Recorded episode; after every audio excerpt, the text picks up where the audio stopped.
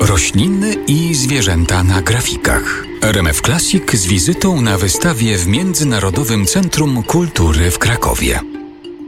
Na tym stole rozłożyliśmy trzy księgi, które są dziełem Jana Jonstona i jest to jedno z poloników, że tak powiem, na naszej wystawie. Ale historia jest dużo bardziej ciekawa kieruje nas do Leszna w Wielkopolsce i kieruje nasze myśli ku dwóm wspaniałym osobowościom i wielkim umysłom, które w wielkopolskim Lesznie w drugiej połowie XVII wieku się spotkały. Komeński jest autorem pierwszego elementarza, to znaczy tego pomysłu, żeby tekstowi towarzyszył zawsze obraz, bo wtedy uczeń łatwiej przyswaja sobie treść. No my to znamy.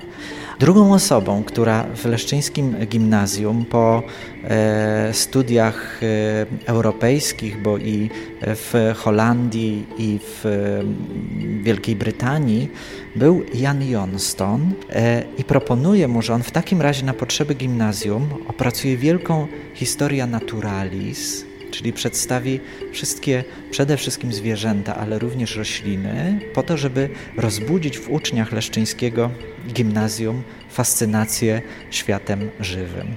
Tutaj mamy trzy tomy z tego dzieła poświęcone stworzeniom wodnym, ptakom, tu akurat e, ptakom udomowionym, roślinom, akurat mamy otwarte na stronie z owocami. W tym podręczniku są jeszcze y, zwierzęta, których istnienie czy, czy których sposób życia nie do końca się potwierdził. Co jest ciekawe, na przykład to indyk, którego mamy tutaj na stronie, a podpisany jest Gallus indicus, co potwierdza, że nie do końca wiedziano skąd indyk pochodzi, no bo Gallus indicus to jest kur indyjski. Mhm. Indyka y, sprowadzono z Ameryki Północnej do Europy, ale na początku mylono go z perliczką Galina guinea.